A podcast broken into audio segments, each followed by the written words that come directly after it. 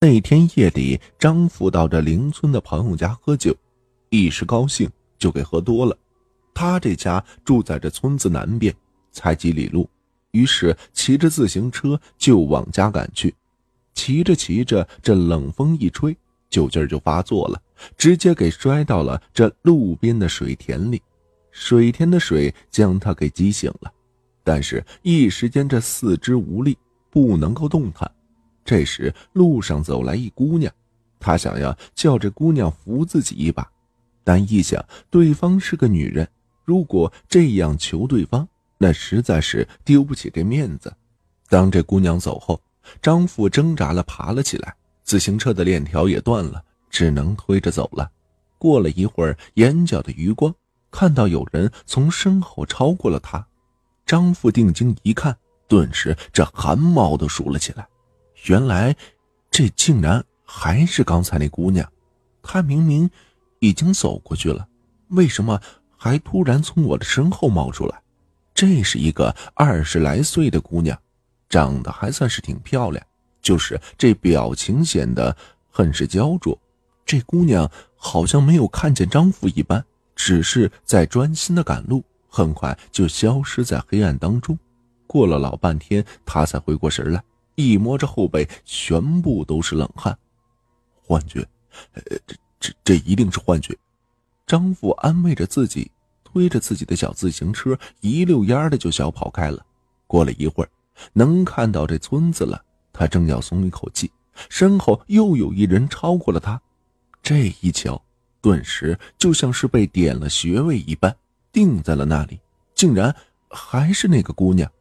这时，姑娘的神色焦灼，旁若无人的闷头前进，不一会儿又消失在了黑夜当中。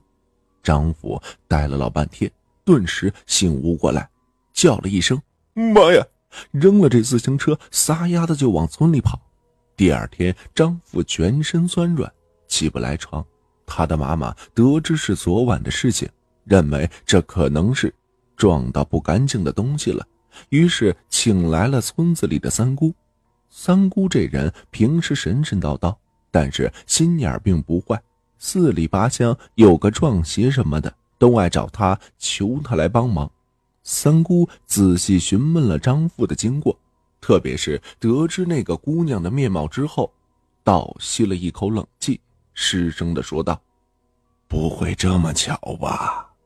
三姑带他去了三十里外的马家村，来到了一户人家，见到了一位躺在床上一动不动的姑娘。这回轮到张富倒吸一口冷气了。原来这人叫马英，正是昨晚他见到的那个姑娘。马英的父母说他半年前出车祸，成为了植物人。那么张富昨晚见到的，那又是什么呢？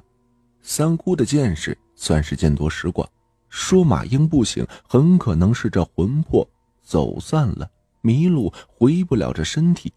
这句话要是搁以前，张富肯定会骂这三姑是个神棍，骗人的。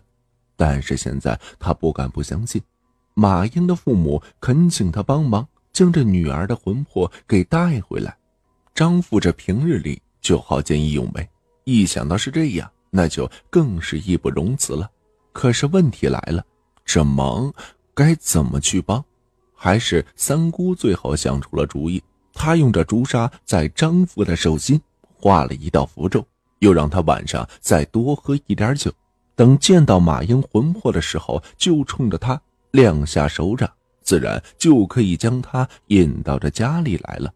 夜晚，张富在这马英家又是喝得酩酊大醉。随后步行出发，马英的父母担心他会出事，于是就一路尾随着。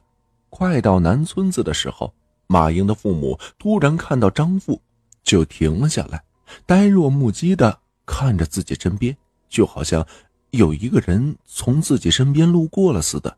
突然，张富像是想起了什么，亮出了手心，随后调转着马家村的方向走去。马英的父母虽然看不见大体的情况，但是却是能够猜测，定然是已将这女儿的魂魄给牵引住了。于是，一路紧张万分的看着。到了马英的家中，张父按照三姑所说，将这手心贴在了马英的额头上。不时就见昏迷中的马英浑身一颤，跟着缓缓的张开了眼睛。三个月之后，张富和马英就举行了结婚。